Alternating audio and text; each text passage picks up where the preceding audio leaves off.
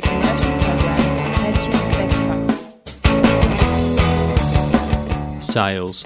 Some of us are naturals at it, some of us have worked hard to be good at it, some of us struggle with it, and some of us just simply hate that part of sponsorship. However, if you aren't involved in upfront sales, then your delivery and management elements of sponsorship will most likely flow into renewal discussions, and so sales elements come into play then. There are many, many traps to fall into in the sales process, and no doubt oh, I know I've fallen into many of them myself multiple times over the years.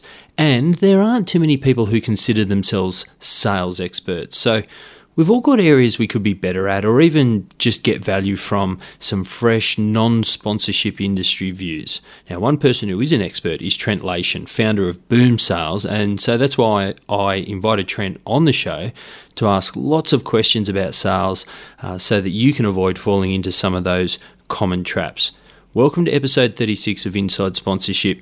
It's great to have you listening in again. I'm your host, Daniel Oyston. And before we hear from Trent, I wanted to give a shout out to Daniel Ferguson Hill. And Daniel, who is the National Sales Manager at Fitness Australia, got in contact and wrote, I'm a new listener to the podcast and I love your work. My goal is to end up back in the commercial side of sport so the content is great. I look forward to hearing more. So thanks heaps for reaching out and for the kind words, Daniel. Very much appreciated and I hope you're doing well. Also, on this episode, our MD Mark Thompson joins us to discuss his latest blog, which looks at the key to sponsorship relationships. And it isn't what you probably think it is, unless that is, of course, you've already read the blog. Here's Mark. Mark Thompson, welcome back. You've been on a trip. I have. I feel like we've spoken about this trip for about five episodes It's straight. finally happened. Everyone's really excited. They're all tweeting about it. I'm getting emails. I'm back for My it. phone's going off at three o'clock in the morning. That was me. Oh. yeah. Um, yes, I'm back. And where'd you go? You went through, New York. yes, good trip there. It's only for a little bit, it was wasn't fleeting, three days on the ground there, and, and the one day I did have to have a bit of a look around. It rained all day, so I uh, ended up just having a quick walk up Fifth Avenue and then sitting in a bar and catching up with some friends of the uh, show. Actually, Best meal, and that was who did you catch up with? I caught up with New York City Roadrunners Yes, um, and uh, uh, another data company actually from Canberra. very good. Happened to be in. I only see the Canberra people when I'm not in Canberra. Best meal in America.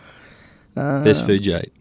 I ate. I had a really nice um, avocado and Calm down. and and We've got avocado grilled, here. grilled fish salad. Ugh. Um, at a at a. I wanted. I'm looking for like the triple cheeseburger with extra a, uh, fries. I'm getting there. Okay. At, at a. Uh, oh, that was just the entree. Okay. at a um, a place called Avios, Hmm. which is on um, Lexington Boulevard, and then went to watch uh, some of the baseball, and then you can't go past the spicy wings. Heartburn I think I had about four plates of them with in one sitting. with these guys. Yeah, Ouch. Yeah. Get get dirty hands. A beer per wing.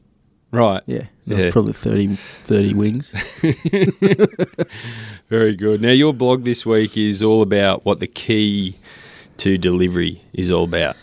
yeah, the, well, the key to sponsorship relationships is delivery, but not benefit delivery. No, you just deliver everything you need to. You tick it off. You speak to the sponsor at the end of the they're happy. season or period, and it's all good. And yeah. and they're happy. Yeah, that's it. All right. Well, thanks for joining us. It's that easy, isn't it? yeah. No, I, do you know what drove me towards this though? I um, no, but I've got a feeling I'm about to find out. yeah, you are, you Yeah. are. That's why otherwise we wouldn't be talking. um, we'd be listening to you then Yeah. again for a whole episode. All right. Um, so what drove you to it? So I, I've just two two really non non um, related conversations I've either had or heard over the last month. Hmm. Um, one was in a sponsorship context, but one was totally unrelated to sponsorship. It was more customer service. But obviously, as I do, everything in life always comes back to sponsorship in my head. Yes. So I was able to reframe that and put it into context for a, and repurpose it for a blog. But um, you know, I, both of those interactions made me realise that it, that how you deliver, not not benefit delivery, but how you deliver your organisation, how you deliver your services, how you deliver yourself as the representative of your organisation, um, really have a huge impact on your ongoing relationship with your customers, your sponsors. In in our case, um, through this business. Most people, if you said to them, "Is that important?" all that sort of stuff, they would say yes. They get that. They understand it. Yeah. But how do we specifically actually make it happen? What things do we need to keep in mind? Look, I, I think um, there's a few sort of core elements, three core elements that will set you off on the right foot. Um, and and what I've tried to do with the blog this week is is actually use my stories that I am drawing on to, to as examples of how they fit into these sort of core elements as, and why they are important. So, we can hear the stories now and then tell us what's important, or are they going to be. Maybe we'll, we'll just drop them in as we can. Okay, hey? yeah, good. So- All right.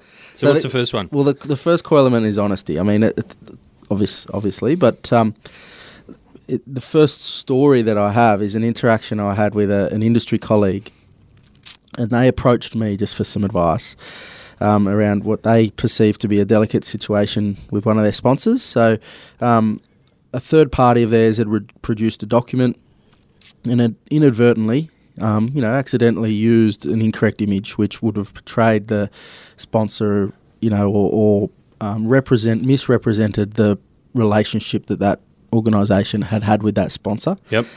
um, and it was sort of hidden in the midst of this um, publication. Very small circulation to a very select group of people. And who spotted the mistake?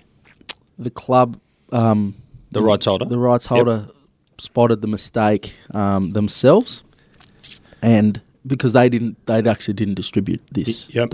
this this piece. It was one of their, you know, the you know the situation we're talking about. A a, a- a really rusted on long term member has decided through his passion of this organisation to produce something, and then has gone and circulated it to his closest circle. Citizen journalism. Yeah, that's right. Which is, you know, it's great. It's passion. Um, the the rights holder noticed this error and, and, and thought, oh, oh, wow, this could be this could be big. Um, you know, we're we're not happy with this. They couldn't do anything about it. It was already produced and circulated. And so they came to me saying, how how should we deal with this? It's only in this section, whatever. Um, we're thinking we just will ignore it and Stick your head in the sand. and hide it. Yeah. That works. Until the other person finds out. Yeah, and and my advice to them was, look, this is yes, it's it's it's actually not a big issue. They they were making out to be quite a big issue. In my mind, it was a very minute issue, but it gave, gives them an opportunity to be um, to to have a little bit of res- you know responsibility and and sort of show themselves as being um, a, a really in, integral sort of organisation. And caring. Yeah. They actually care about the mistake. Yeah, exactly Yep. right. So I said to them, be open and honest, but get on the front foot. Tell your sponsor what's happened, why it happened, how it happened, and what your reaction to it is, what you've tried to do, and what the outcome is. Just tell them. And uh, they were like, oh, really? It's they, they, they might blow up. Well, they're difficult conversations, and people don't necessarily, you know, people don't necessarily shy away from them, but they are Yeah. tough because you never really know how the other person's going to react. Exactly right. The worst thing that could happen though is is not say something. The sponsor finds it, doesn't say anything to you, and then at renewal time they go, "Yeah, we we're going to pay. We're not going to pay the increase, or we're going to pay less, and, and these are the reasons." Or that- did you know about it? Uh, no. um, but but whoops. this person said you did. Yeah. So you know, and you know what? People, all people make mistakes. Even Daniel Oyston makes mistakes. calm down. Ninety nine percent of the time, there is no intention to those mistakes, and uh, and they never m- uh, are done to cause harm on purpose. So. Sponsors understand that they're also people; they also make mistakes. So if you if you're honest and you communicate that, be tr- totally transparent, you know that they're actually going to respect you more for that. Um, it'll, probably- it'll play to the relationship because of the honesty. There's a touch of a selfish angle there because you'll probably feel better about yourself and the whole situation if you're completely honest. You're not carrying that around on your shoulders. especially if it's resolved. Yeah, Hmm. exactly right. And do you know what happened? No, The sponsor was fine with it. they didn't care. Didn't care. Yeah, Yep. good. but the, the the level of the relationship has probably been increased a few percentage points. Yeah. Yeah, very good. All right, so always be honest. Thanks, Mum. No worries. Next. Integrity. um, I mean, integrity comes in many forms within sponsorship. But the the best way, in my mind, to to um, display it is to always do what you say you're going to do. Yep. So that is, you know, um, delivery of all contractor benefits, communication, and um, you know, particularly in any undertakings that you make to your partner, that you actually fulfill those. Uh, the, the the the second re- example I have, the second night story I have, comes back to this integrity, and and I think it's it's a customer service type one, but it's a really good example of how not to treat your existing sponsors. Oh, here we go. Sounds juicy. So a colleague of ours um, had purchased a new car Lucky. recently. Yeah, I drove it the other day. It's nice. Did you? Yeah, Is that why it's in the shop now? It's what- well, yeah, he's not here. He hasn't today. seen it yet. No, the brakes no longer work. Clutch is burned out. Um, Um, it's always the alternator. um, the entire, you know, yeah, I think he would get his the wool pulled over his eyes, actually, wouldn't he? um, Hello, if you're listening, and we know you will. All right. So Um, integrity. so the entire process of purchasing this car was a great ex- experience for him. The the sales staff made him feel special. They worked with him to get all the sort of fittings and trims, colours that he wanted. They worked hard to get the delivery underway. Um, they worked with him around pricing and finance and everything he needed to get the deal done. They did, and they bent over backwards for the deal. He was really happy with it, even when they missed delivery. So the delivery date they said it would come was delayed. He never comes on that date. Well, the, you know, the ship was the delayed or Oh, something, but they communicated that with him. He was okay with that. He was Yep. disappointed, obviously, but he's like, no, they, they go, as soon as they found out, they told me, they set reset my expectations. He was cool with that, so he he understood that and, and was fine. Um, at the end of the day, it ended up being a bad experience for him, Oh, and and it was literally because at you drove his car. I went to pick it up for him, crashed and blamed it on them. No, um, the delivery of the vehicle to him hmm. was So when he went to pick it up, went to pick it up. They called him and said, "We need to set an appointment for you at four o'clock, and we'll you can come and pick your car up. We'll run it through you with you. We'll teach you how to, all the gadgets work and easy. sign the paperwork, and you'll be off and, Yep. and running." And he and he said, "Yep, I've, that's fine.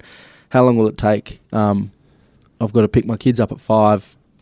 You know, if it's going to take more than an hour, can we do Got to put the car seats in. Can we do it? Yeah. Can we do it the next morning or Yep. earlier? And I said, no, no, 20 minutes max. Come at four o'clock. Here we go. He's like, cool, righto. So he got there at four. Yep. They made him sit in the waiting room for 45 minutes. Why didn't he just go?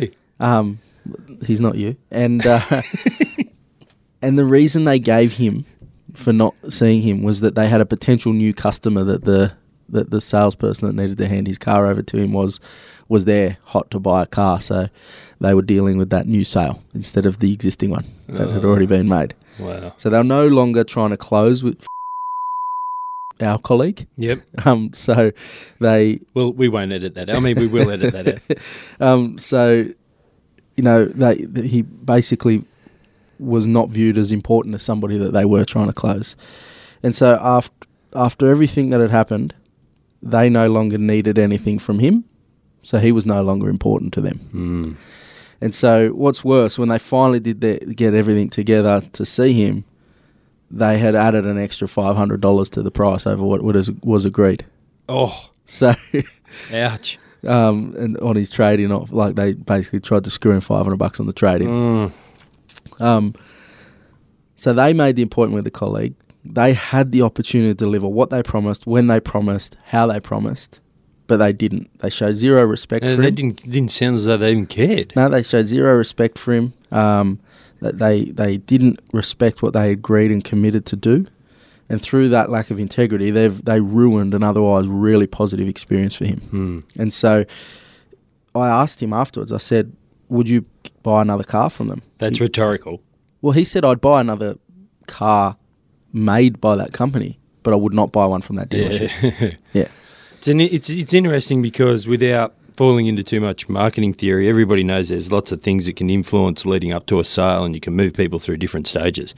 A lot of people forget that once you've got the customer, they're making an evaluation after they make the purchase, which is kind of at this point Yeah. Of whether it was a good decision. And he's now walking around going, I've evaluated that and it wasn't a good decision to buy a car from them. The Yeah. car's great, but not from them. Exactly right. And so they, they've lost sight of the long game there. So getting referrals, getting repeat business, um, renewing sort of the relationship, upselling, buying additional things from them, buying perhaps their small second family car from them, gone now just because of. Well, if they of have a third or a fourth child, they're going to need a Tarago or and something and like who's that. to say that um, that person that was there wasn't just browsing. Mm. They actually buying end up buying a car. So they've Mm. potentially killed two deals. Yeah. Yeah, so right. you know the extra salt um, was that he felt undervalued by being left to sit in the rating room um, because someone else was more important. And then you know that that that actually is the perfect segue into the third which is? value. Oh, I thought I was doing the segues, but well done. So value is again portrayed in a few different ways. So the, the first is the deliverer of, of return on investment and, tr- and return on objectives. That's Yep. delivering value. Yep. Um, but the other two are probably more important.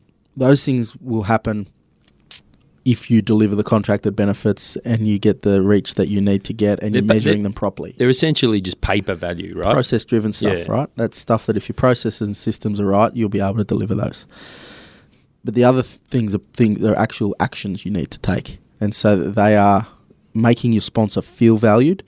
So this is all about making a sponsor feel like they're the most important people to your organisation. So think of you're at an event, you're at a, at a at a match day or a presentation night or a season launch or something like that, and you get the opportunity to see your sponsors. I, I see this a lot where where sponsorship managers will also always go and say hi to sponsors, but they'll only ever spend time talking to their big ones. Hmm. You need to make a skill out of That's really obvious that that's shallow, right? correct, Yeah, but yeah. you, but you need it's a skill. So you need to work on that skill to be able to to give time to your partners and make them feel like they are important to you. Hmm. And you know, it's always greeting them, always farewelling them, always thanking them, always introducing them to others. Part of the skill is going to them, interacting with them, saying hello, introducing them to someone else, and exiting that Yeah, conversation. yeah, yeah, like a ninja. Done. so, Where's Mark? Who? but you know, they remember you've said hello, you're friendly, you introduced, you talked, and then And you added value exactly right, through the introduction. exactly right. Very good. And then the other sort of f- big piece of value adding is actually being a valuable contributor to the your partner's use of assets, their plans, their delivery. Show your partners you care about their success. Yep. Um, show your partners that you, you value them over and above the transactional elements of the of the partnership. So this is like successfully delivering campaigns. You'll, you'll often see, and nowadays I see this actually more and more recently, is that this sort of campaign management is a deliverable benefit, but but there's it's hard to put specifics around those campaigns. Mm. Spend time with your partners to work out activation and execution. What will work with your audience that you know really well because you're the sponsorship manager. Exactly right. Hmm. And but but it's you reaching out, you trying to add value to them, caring about them, and and and showing integrity, showing honesty, showing trust. All those things are going to sort of add to your relationship and deliver you in a positive light. Very good. Any final thoughts? Um, I mean, value and alignment with objectives are what may attract a sponsor to you, but but what's going to keep them with you is is your delivery, and as again, it is delivery of things that they want, delivery of return on in- investment, return on objectives, but the most important thing as a sponsorship manager is the delivery of your organisation. So you are the organisation. You are the face of the organisation. You're the delivery platform between all of things sponsorship for your side to all things sponsorship for their side. So you need to deliver yourself properly. Mm. It's probably a fair point to, to say that you're not going to get everything right. You will make mistakes, and you know it's just human error, right? But through good delivery over a reasonable amount of time, will be met with much more leniency if something does go wrong, and you start with that first point, which is honesty. Correct. Yeah. 100%. All right. So if you want to uh, read through all that, just uh, head to the website where Mark's put it all down uh, in a blog, sponsor.net. Uh, just head to the resources section and then the blogs. Another trip. Mate, next Thursday I'm off to the UK again. We've got some big opportunities off season for the Premier League over there right now. So So you won't be going to any games. um, no, I'm going to try. I might try and get some Champions Trophy cricket. Um, Probably washed out. yeah, Australia's first two games have been washed out. I saw England uh, had a good win overnight. Did they? Yeah, they smashed uh, s- smashed whoever they played, Mm. 86 runs or something. But um, yeah, might get there. Um, obviously, going to um, see a few of the EPL teams. They're in decision stage right now, mid in the off season. So, quite a big big time for our uh, organisation. We've got a few big pitches lined up, and if uh, but we do have some gaps in the calendar. So there between the 16th and 29th of June. So if you don't mind a cold beer on a hot day, get in contact. Exactly right. Very good. All right. Safe travels. Thanks, mate. Trent Leyshan founded Boom Sales in 2007 and as MD, lead consultant and facilitator, he combines his unique experiences in business, rigorous research and new insights with fresh delivery methods that inspire action and, most importantly, lasting change. And when I read that blurb on his profile on the Boom Sales website, I thought to myself, that sounds like a guy our listeners would love to hear from. Early in his career, he was the national sales manager and head spruiker at Big Kev's, and under the guidance of his mentor, Kevin McQuay, aka Big Kev, Australia's most flamboyant TV sales personality, he learned and developed his sales and public speaking skills. And Trent has since led sales teams in award winning advertising and digital agencies and driven two of his own companies from lounge room operations into industry leaders. And today he partners with some of the world's most successful organisations. And so clients include NAB, Energy Australia, Woolworths, AGL, Crown Resorts, Western Bulldogs, and Lexus, just to name a few. And he's also the author of Outlaw and The Naked Salesman, and he is a sought after speaker and regular contributor to various media. Here's Trent. Trent Leyshan, welcome to the show. Daniel, you are important. Great to be here. Great to be here. It's usually only my mum that tells me that. Oh, is that right? Oh, she's lovely lady. She? Yeah, that's why we love her. That is that is actually why we love our mums. That's right. And hi to all the mums that are listening at the moment. Trent, we, Yes, we hello to my mum. we always kick off with a few easy icebreaker questions just to help the audience get to know you a little bit better. And I normally ask uh, what the one item you would take out of your house uh, if it was on fire would be. But instead, I'm going to ask you which sales related movie has the best speech scene? Is it Boiler Room, Glengarry Glen Ross, or The Wolf of Ooh. Wall Street? Oh, oh, very good, very good movies. Uh, I would have to say the uh, coffee is for closers scene in Glengarry Glen Ross is the all-time greatest scene, and the reason because it's just a, a great example of what not to do as as a sales manager. Uh, but we actually use that as a we actually have a take on that at Boom, and we use the ABCs, but it's always be contributing. Ah, very good. Um, so yeah, brilliant movie, brilliant movie. Hey, and I did have an answer for you for Yeah. what I would take. okay, what would Is it your uh, Glengarry Glen Ross DVD? Uh, no, I, I don't have a copy of that, uh, unfortunately. Uh, but I would. Uh, I, I love my kids, of course. I've Yes. got three kids.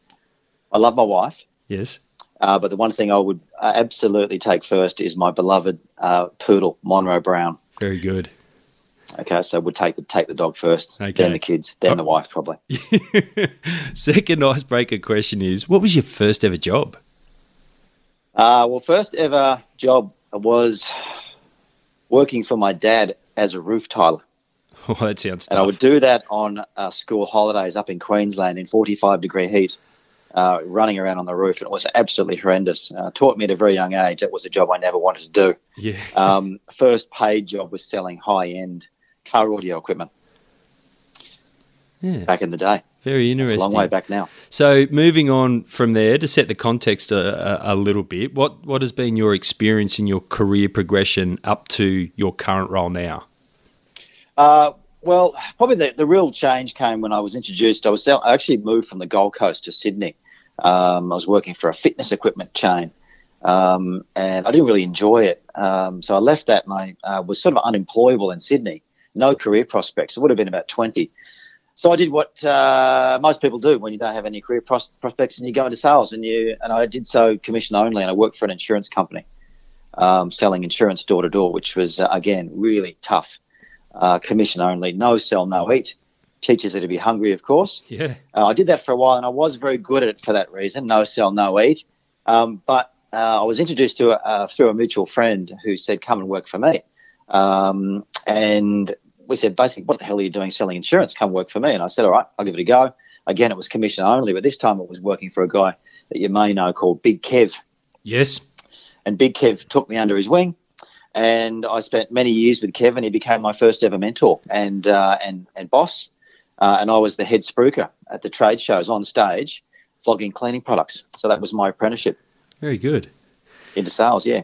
So, Trent, the questions I've compiled are, are, are, a mix of some that I thought of myself, having worked in various sort of sales roles uh, a lot myself over the years, and having been challenged on some fronts, if not all fronts. And uh, look, some questions uh, came to mind when I was reading your blogs, but most importantly, we received a load from our audience, our listeners, and I was going to try and dress the questions up so they kind of sounded like uh, this one's from uh, a Premier League club or this one's from a small cricket club, etc. But I don't think that would add much value, the narrative. Plus, some people send in yeah. a lot of very similar questions to each other. So, to the listeners, however, a big thanks to those who got in contact and helped shape these questions. And I'm very much looking forward to getting into the nitty gritty around what, what appeared to be some fairly common themes with people. So, the first one is researching potential partners, so people that might sponsor us, prior to reaching out to them is a key step in sponsorship sales. But when you don't just have leads coming in on the phone or through a website, what are some of the things you can do to research a prospect or a company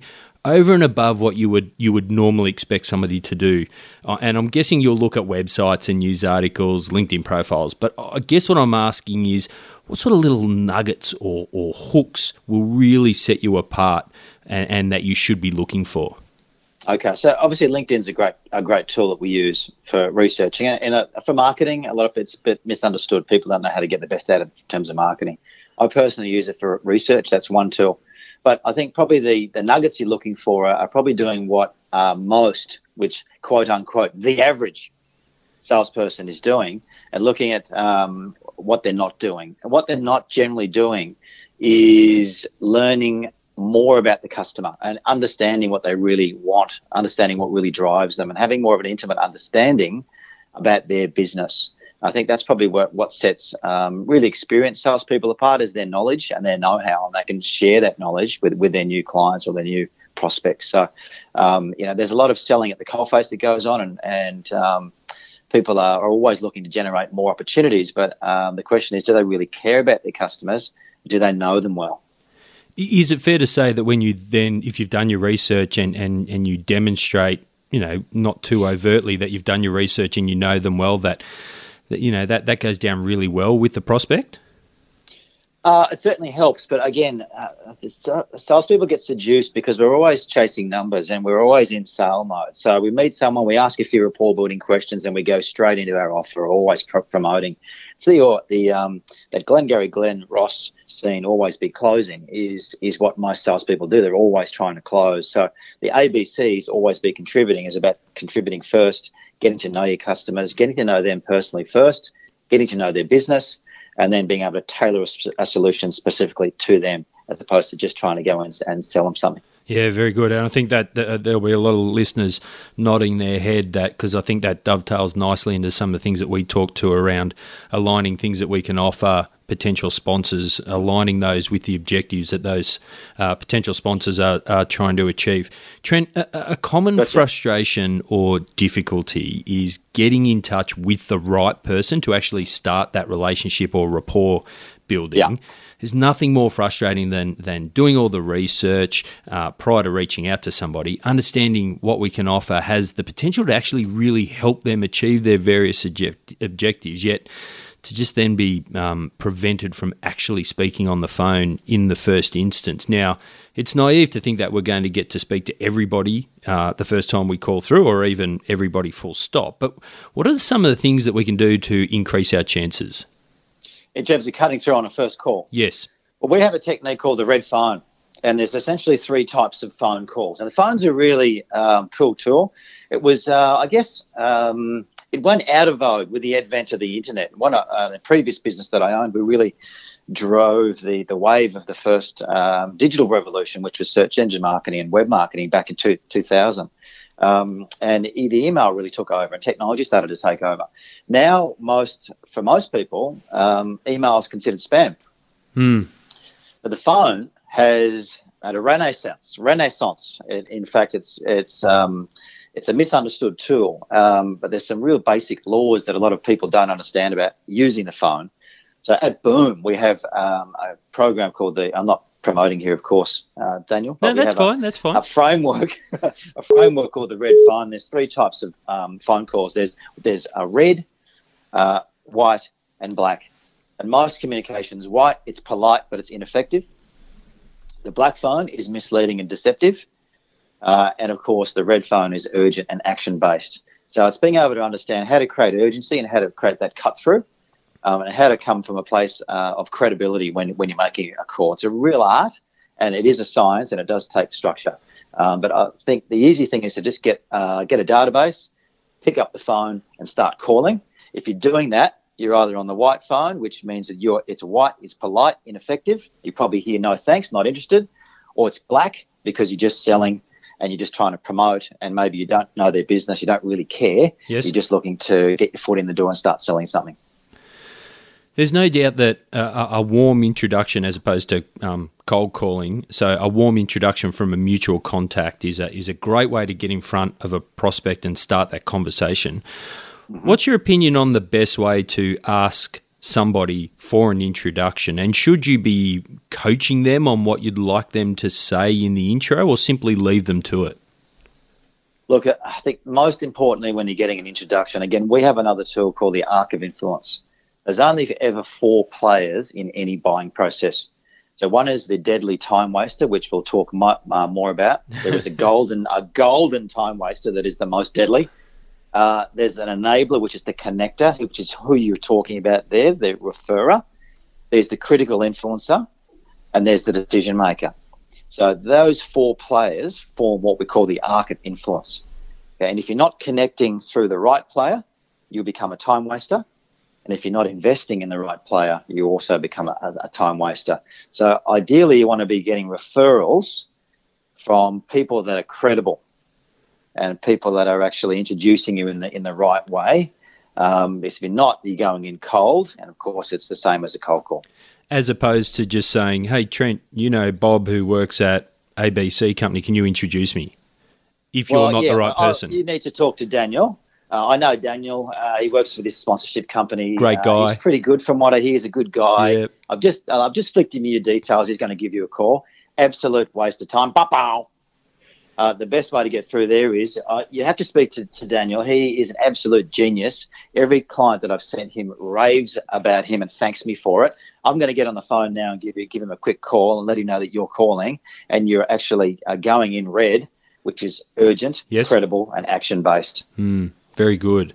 So, sometimes when you make contact with a prospect and uh, you know you're qualifying them in the early stages and, and especially in today's digital world they'll Yeah. simply and this actually happened to me on the email or, or to our team on the email overnight. There was actually an inbound inquiry but sometimes you make the, the connection or they uh, inquire to you. They'll simply just ask and say something along the lines of this all sounds really interesting but how much does it cost now for for for, for, for the salesperson, this can feel really unfair because you know we haven't had the chance to to demonstrate the value of the product or service, and, and price is nearly always or, or is a good indicator quite often of a reflection of the value you're going to receive.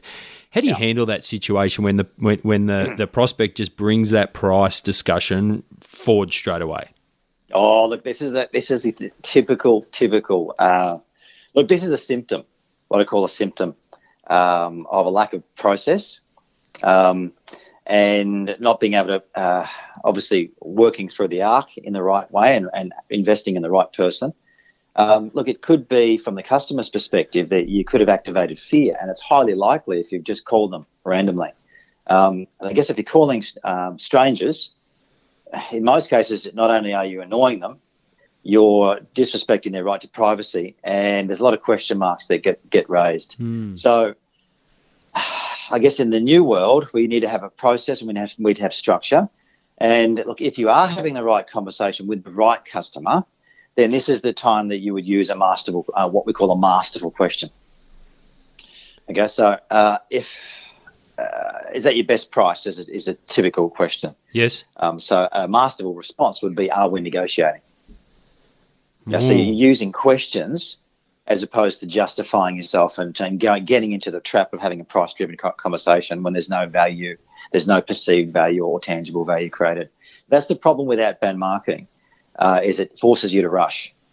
Um, and when you're rushing, you're generally not at your best, and you're uh, obviously uh, the customers controlling the conversation, not not you. So, in a perfect world, you're you're in control, but you're really guiding the, the, the conversation um, and asking questions and drilling deeper into the what you know about the customer, which is usually linked to the drivers, and the drivers are generally what's most important to the customer. Um, so there, there's a real art, and when it, we talk more about process and more about structure, and when you have those things, you're in more control of the mm. conversation. Mm. And and I'm guessing that takes, uh, you know, you've got to prep what your your process and your structure is going to be, not just make it up on the fly. Absolutely, yeah. Dare to, dare to prepare is what we say. First uh, chapter of my book, Outlaw. Dare to prepare. You know, chance favours the prepared mind. You've got to be prepared.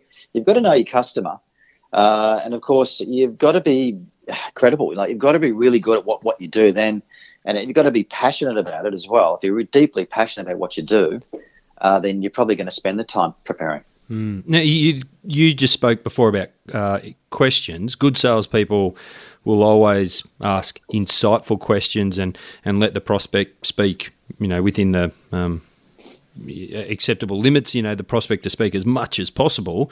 Everyone is going to be different in what they can ask, but what sorts of questions or areas should they focus on when, when they want to ask a prospect questions and, and get them talking? We can, one of our, our um, methods is to be interested. Uh, the best way to be interesting, which is half the battle, is, is do you have something interesting and compelling enough for people to want to talk to you, take you seriously? invest time in you, be led by you, and ultimately invest in you. Um, are you interesting enough? Um, and the best way to be interesting uh, is to be interested, and that's simply asking questions, uh, activating what we call your silent sales weapon, which is your ears, uh, listening for the silent under- undercurrent, um, understanding the uh, implications between body language and tone, and knowing where to dig in the conversation. And much like a med- medical specialist, looking for triggers and then digging towards the appropriate drivers. Um, so more questions, less talking, but uh, not random questions or preconceived questions or questions for the sake of questions. Specific questions that drill deeper to the root cause of whatever it is the conversation is about, the point of the conversation. Mm. Um, so the triggers are things that you hear that relate to uh, a driver, and the driver is typically uh, related to what's most important to the customer. And when you understand triggers, uh, you will understand drivers. And it's amazing the amount of um, triggers that are thrown up by the customer in a conversation. The salesperson isn't listening for them, doesn't understand the concept of drivers, mm. so they just gloss over them. Um, and this could be even even not necessarily value drivers, but little things like how's your weekend? Oh, absolutely fantastic. Oh, right. Well, thanks. Thanks for taking my call. So that salesperson's not listening. They're so focused on the sell Mm. They're not slowing it down. And you think of this with elite athletes, and you, you guys will relate to this because elite athletes, you know, you like of your. Is that um, because I'm an elite athlete? You must have been. You must have been. Um, I've seen your profile picture. uh, they seem to be another time dimension because they're making decisions quicker. You know, your Gary Ablett Juniors and your uh, Michael Jordans, these mm. types, so they're in another time zone. It's because they've got this awareness and this poise, and that's what more masterful salespeople have that, and they usually um, they get into that uh, space through questions, um, going at two questions deeper, which is another technique. So when you hear a trigger, you go two questions deeper, and also digging at the right time and asking better questions than your competitors. Mm. And what, that's what we call masterful, masterful questions. So they're questions that unlock. You understand masterful questions, there's less selling needed. Okay? Well, they almost sell it to themselves, don't they? Absolutely, they will sell it to themselves. You know what to say, when to say it, and you use the right questions in the right way.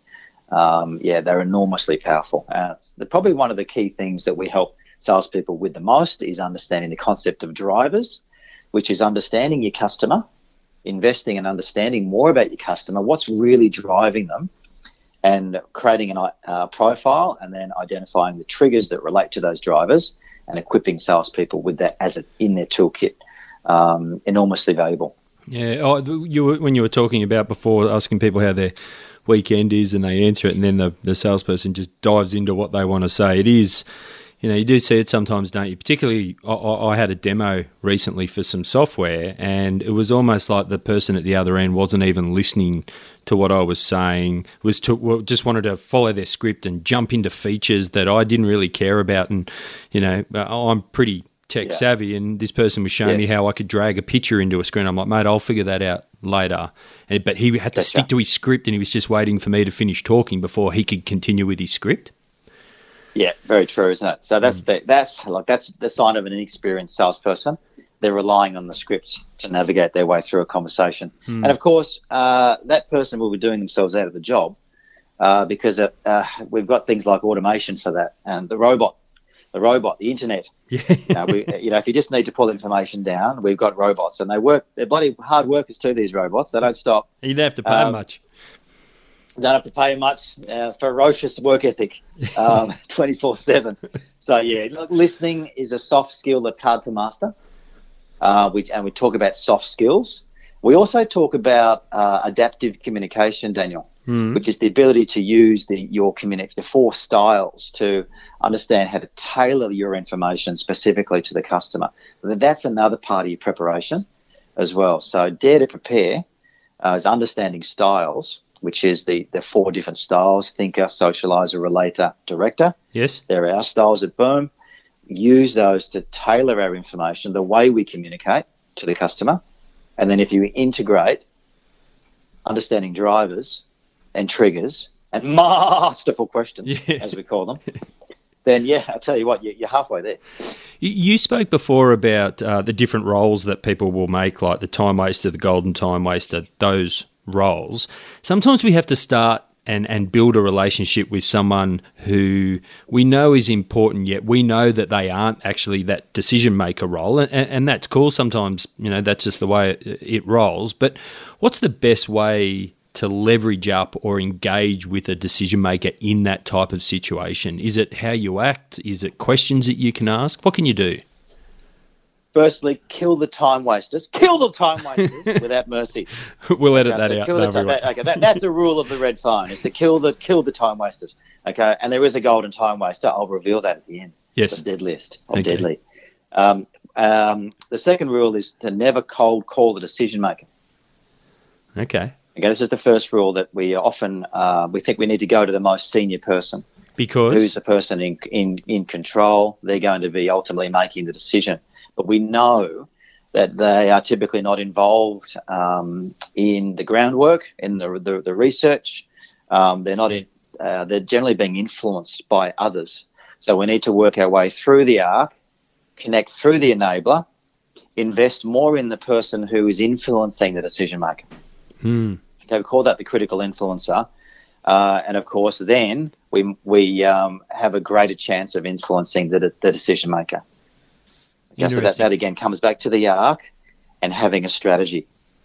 Okay, having a having a strategy. So ideally, the rules are you we need to identify and acknowledge the decision maker as quick as properly uh, as possible.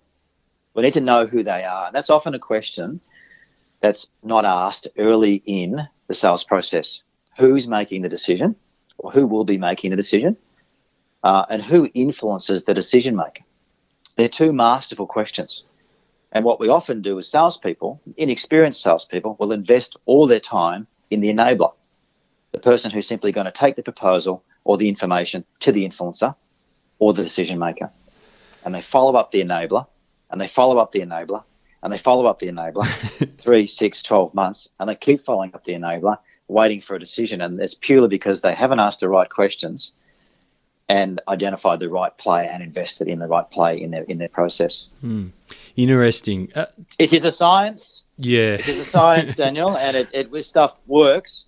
And ideally, at at the end of the day, the golden time waster is us.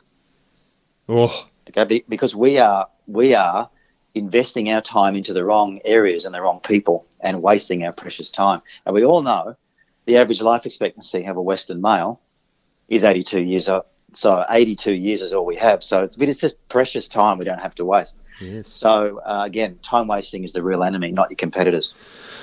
So, speaking of time wasting, what are some of the, the, the telltale signs or, or language a prospect uses that makes it appear that they're they're likely to proceed. They're going to say yes, but really they're just paying lip service to it, and in fact. They are not sure, but they don't want to tell you as such, or, or even that it's going mm-hmm. to be a no, but they just keep stringing you along because they maybe feel bad for you.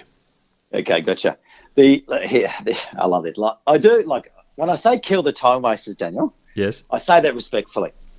Okay, so th- this means either deal with them quickly, uh, feed them into an through your funnel into an automated process, perhaps, or send them to your competitors. Okay, either way they're dead. Okay, which means that you're freeing up your time to invest in the right people. In the thousands of salespeople that we work with, and every year we're working with hundreds and hundreds of salespeople, there are some telltale signs that uh, they share with us to, to, um, to identify potential time wasters. Uh, and I've got some for you. Pre-prepared. Okay, good. Dare, yes. dare to prepare. You're like a TV Okay. chef. Dare to prepare. Yes, I've just whacked some uh, some garlic prawns up for you. Uh, we've got the they're an enabler. Okay, so the enabler is an introducer and a referrer. Uh, they don't influence the decision or make the decision. So they're not the influencer. Okay, they don't have the authority to make the decision. Uh, they're not credible. They don't ask good questions. Mm, that's they don't have one. it is a very interesting one. They certainly don't ask masterful questions. Yeah. okay and that'll give me a sign. If i'm pitching her in a boardroom which we do a lot um, and i i'm not really clear on the makeup of the room. There might be a ceo in there there might be um, some really other some other se- senior people. Um, i'll generally gravitate towards the person who's asking the best questions Okay, so that'll give me a sign of who's in who's the influencer, because I would naturally gravitate to the CEO, he or she, and fire all my questions at that person, thinking that they're the most senior, so I should invest in them. But it might be someone else in the room. So asking good quality questions, masterful questions, shows that they are credible. Okay, and they're involved in influencing the outcome. Otherwise, why would they be asking those questions? Okay, so that is a telltale sign. They don't have the money the vision boarders, the dreamers, they're they're unprepared. So people that are unprepared, okay, can often be time wasters. So we need this yesterday. Yeah, we've got hundred thousand dollars. We want to get this done yesterday. Okay, uh, you may be unprepared. Okay, so there's a telltale sign that you are potentially a time waster. So then that's when you work back through your your process. Um, and work through your structure and your tools to make sure that you're not just simply being reactive and treating every customer. Look, you have to. Is the customer always right? It's the old uh, chestnut. The answer is yes, but their feelings are no, but their feelings matter. Uh, and do we create all customers? Are all customers created as equal? The answer again is no. Uh, we also also treat all of them with respect, but we need to understand who our customers are. Kill the time wasting along the way, so we can have the right customer, the right conversation with the right customer more often. Um, so there's some some consistent ones, but their time wasters will be different for every industry. But there are some con- um, consistent themes that emerge, such as the ones I've just shared with you. Hmm, very interesting. So And we may have missed a few. We may have missed a few, but they're, they're sort of some key ones. Okay, cool. So some people think that if it's going to be a no, then it's always going to be a no, and the quicker you can draw that out of, for example, maybe a time waster, uh, the better. What's your opinion? Is is that a fair view, or should you try and respectfully, as you said before, turn and try and turn a no into a yes if you think it is a really good fit and, and they would get great benefit for it? Well, I wrote a blog recently called uh, "When." Well, I won't- share that one with you actually just now. So it's basically about um, understanding traffic lights, okay, and, and, and the buying signals. Um, and it can often take, if you're talking to the right customer, two no's to get a yes. Okay, because usually an objection uh, may become in the form of a no, or it might be another way of them saying no, like I need to think about it, or it's too expensive, or I need to go to my business partner, I need to go and get some funding, or whatever the whatever the um, no uh, represents.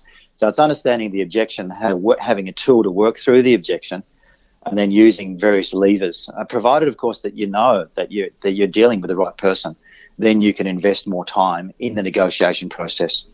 And again, it comes back to that original um, question that um, I asked earlier in the interview, which is, are we negotiating? Okay, um, and using using some tools to when you're at the critical stage of the conversation. If it's popping up early in the conversation, then perhaps you're you're putting yourself into the time wasting category because you're not having again the right conversation with the right person, uh, or you're simply not delivering the information that you need to in the right way. So you're getting no's early on, uh, and you're having a price based conversation perhaps as well because you just don't have the confidence in what you're selling to be able to push through any potential objections. Again, I think I think my response to every answer you've given is hmm, very interesting because I'm sitting here nodding and even taking some notes myself. Uh, Trent, you you've just done a pitch. Everyone is happy and and nice, and it all feels like it's moving to the in the right direction. However, you know that they're not going to give you a yes right there and then. Um, what are the common theme? Yeah. Common theme through this, isn't it? This is that must be the biggest frustration from the callers that have uh, sent their questions in. Yeah. Yeah, absolutely. Um, it, it, I think they're pretty good at researching. They're pretty good at getting in front of people. I think you know, time wasters or not, whether they're qualified properly, I think most people are, are, are reasonably good at, at, getting a conversation and a pitch in, in, front of people. But I think they kind of get they get stuck at some elements where it, it's almost like the prospect almost wrestles the power of that po- of that process and procedure off the salesperson, and so they take take control. Yeah, and and so yeah. I think like the question was going to be, what are the best sort of next steps commitment that you can get from the prospect and keep control of the situation, ultimately avoiding the, you, mm. you, know, like people go back to their desk, they've done a great pitch, they've, they've done the follow up email, you know, they think, oh, well, I've waited a week, maybe I should call them. Oh, well, if I just wait until Monday afternoon, maybe they'll call me. Should I pick up the vo- pick up the, the phone? There's that little voice in yeah. your head, and, and you suddenly yeah. realize after that pitch, like it was all fantastic, but there's the, the, the, that commitment about who's going to call who and what's going to happen next quite often just disappears into the the euphoria of the backslapping and great pitch, and it's all very interesting and exciting. What can they do to keep the keep keep control of the situation? Well, it's, I think from that depends on the level of uh, capability of the salesperson. So this um, in our work, what we do is we build sales capability frameworks for large organisations like Energy Australia, um, big big corporates that need structure and need to have a way of uh, creating pathways for de- developing salespeople. So, what some of the things that we're talking about today, what I would categorise uh, sales, the salespeople's um, level of being at the foundational level. So the, the next level is intermediate, then there's advanced. So, for a salesperson at the foundational level, which is where a lot of these questions seem to be coming from, um, they sound like they're presenting information. Um, uh, that's that's a good thing because you're starting the funnel. What they will lack is confidence to be able to again do some of the things that we've talked about, which is um, we call this engaging with style, understanding adaptive communication, digging for drivers. Um, and if they're not digging for drivers and really understanding what's most important to the customer, they've got no way then of personalizing or what we call sharing and personalizing and making a recommendation that's relevant to the to the drivers in the form of a, a solution, depending on what, whatever it is that they're selling. So when you when you're missing that, then where do you go when it comes to handling objections? And what's the real compelling reason the customer needs to act. So again, you're on the what we call the white phone form of communication. So white is polite, it's ineffective. But what you're doing there is essentially then you're going into the follow-up loop. Um, and you know, I just see this time and time again. Businesses we work with, salespeople have millions of dollars of opportunities in their sales pipe. You go into Salesforce.com, have a look, three million dollars in opportunities there some of the uh, customers haven't spoken to them for eight, 18 months. Oh. And they're just in this follow up loop. So again, it's being able to have a clear outcome when you when you're pitching. What is the outcome you're trying to achieve, and, and let them know that that's why you're there, and make sure that you have the right players in that in that meeting, and then the next step's tangible, and then and then if they're the right, it is the right opportunity, then you need to have a structured follow up process most salespeople fo- uh, stop following up. It's old uh, chestnut after two follow ups. That could be phone, that could be um, email. In our experience, it can be five to eight plus follow up calls, but most 80 plus percent of salespeople stop after two follow up calls. So they've done all the hard yards, got in the door, um, and then they've presented, and then they follow up twice, and then they wait for the customer to call back. Now, one of the reasons that salespeople don't ask, and this is part of the negotiation process, is because they don't want to ruin um, ask for the business. That is, is they don't want to ruin their reputation. They've started from nothing. They've created the relationship from from scratch. They've spent most of their time building rapport. They don't want to ruin that now by now becoming a salesperson, which will mean they generally won't ask for the business and work through objections, and they also won't follow up after two follow ups because they, they fear fear of being a salesperson, which is fascinating given that's what they're paid to do. Again, I'm going to. Absolutely fascinating, Daniel. oh, I'm going to trot out my same response. Very interesting. Interesting. It's a real science. So we've spent nearly 20 years and we've got so much insight, so much data, so much behavioral intelligence around how salespeople um, uh, operate, the behaviors, and most importantly, what the best of the best do. So we're working with the best of the best in every industry. Mm. So we work with a real cross section of organisations from Qantas to Toyota to NAB to AGL to Crown Casino. They're the market leading organisations. And in all of our programs, let's say there's a few hundred salespeople in one organisation, there might be 10 that are elite. We learn from them. We understand what they do. They're always sharing, sharing with us. So we're typically learning every every week that we're working of what the best of the best are doing. So the things that we share and the things I'm sharing with you are what the best of the best do, whether it's consciously or they actually really think about it and they're really structured.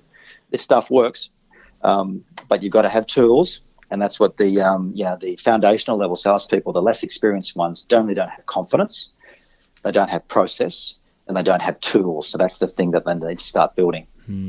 and all thing, all three things that need to work together, I would imagine. Now, um, discounts can be an effective sales tactic. Yet sometimes Oh. oh we oh, oh. well, I, am I going out on a limb here? I let, let me start that question again. I was waiting for this one. I assume one. I assume discounts can be an effective sales tactic. Yet sometimes we see salespeople, and I've had it happen to me all the time, just give them away easily when it, when the prospect hasn't even asked for a discount. Mm. How can a salesperson, if discounts are the right way to go, I think we're about to find out. But how can a salesperson effectively use discounts without giving something away that they don't need to? Well, firstly, firstly, uh, this is for the, the listeners, and I, I should have acknowledged the listeners earlier, Daniel. My apologies. That's Hello, okay. listeners. Um, you are important. Um, please write this down, listeners. Discount is the poor salesperson's friend. Just write that down. Put it somewhere on your desk. An inspirational photo. Discount is the poor salesman's friend. Now, you, Daniel, you live in Canberra. Correct? I can tell you now, it gets very, very cold in Canberra, dropping your daks every day. I would imagine. Yes, Yes or no? correct. Yes. Discount is the poor salesman's friend, of course. Dropping your pants is the analogy for discounting. Um, and of course, it's easy to do. And most salespeople, the average, the average, quote unquote, rely on it. And as a result, they are poor salespeople. Discount is the poor salesperson's friend. Now, discount will only be used strategically and in conjunction with other techniques that we call TOM techniques, take off market techniques, trademarked, of course, everything I'm talking about. Um, TOM techniques, um, we use them strategically with other TOM techniques, which is uh, the old school um, concept of closing strategies, um, is what we call TOM. And we have a new age suite of tools that we give salespeople to create leverage so they don't have to discount. Okay, but again, discount is one Tom technique of about seven. Um, and again, if we use it but don't abuse it, and it's easy to do, and I can tell you now, with- a sales force, if a manager says to them, "Look, guys, you've got about, um, you can give about a twenty percent discount. Keep that up your sleeve, but don't don't use it unless you really need to." Guess what all the salespeople do? Oh, they're using it. bang, they're leading with it. Oh well, just wanted to give you a call. Just wanted to let you know we've got a twenty percent offer at the moment. Yeah, they just they focus on it, they use it, and they abuse it. And of course, enterprise comparison at your own risk. Uh, I personally at Boom, we have a no discount policy. We don't need to discount because what we know, what we do, adds huge value. And that's the confidence that your salespeople need, to take in. But you also need to be conscious of uh, we call hunting and herding your competitors, conscious of what others are doing in your market and make, making sure that um, what you are offering is genuinely valuable and tangible Um, otherwise, yeah, you may, yeah, if what you're selling is more expensive than your competitors and at, at not the same value, then of course, yeah, um, you're going to be hurting the business. So again, you've got to understand your market and your customers. Um, and of course, um, you know, discounting for me is really a last resort. Uh, they can have, people like value, so that may be a form of value, but it comes back to understanding your customer and what they value, because it may not be discount. Interesting. Yes, Again, interesting. Very good. Yeah. So I, I I mentioned your books uh, in the, the intro before you joined us. You've mentioned uh, one uh, while we were we were chatting, but let's give the books a plug because if they are full of the same type of advice as we've uh, you've given us today, um, then I think they will definitely be worth people uh, checking them out. First off, uh, what are the two books about? Apart from obviously sales, uh, how do they differ, and where can we where can we find out more about them and buy them?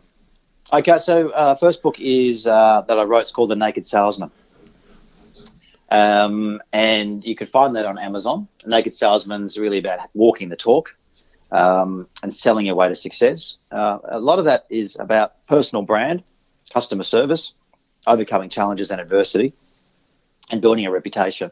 Second book, Outlaw, is about breaking rules and fighting for the customer, and that's more strategic and it has a lot more strategic tools in it uh, as well and proactive tools. Some of the things that I've shared with you today, engaging with style, the red fund, the arc, all in the outlaw book as well. So, um, of course, uh, highly recommended reading.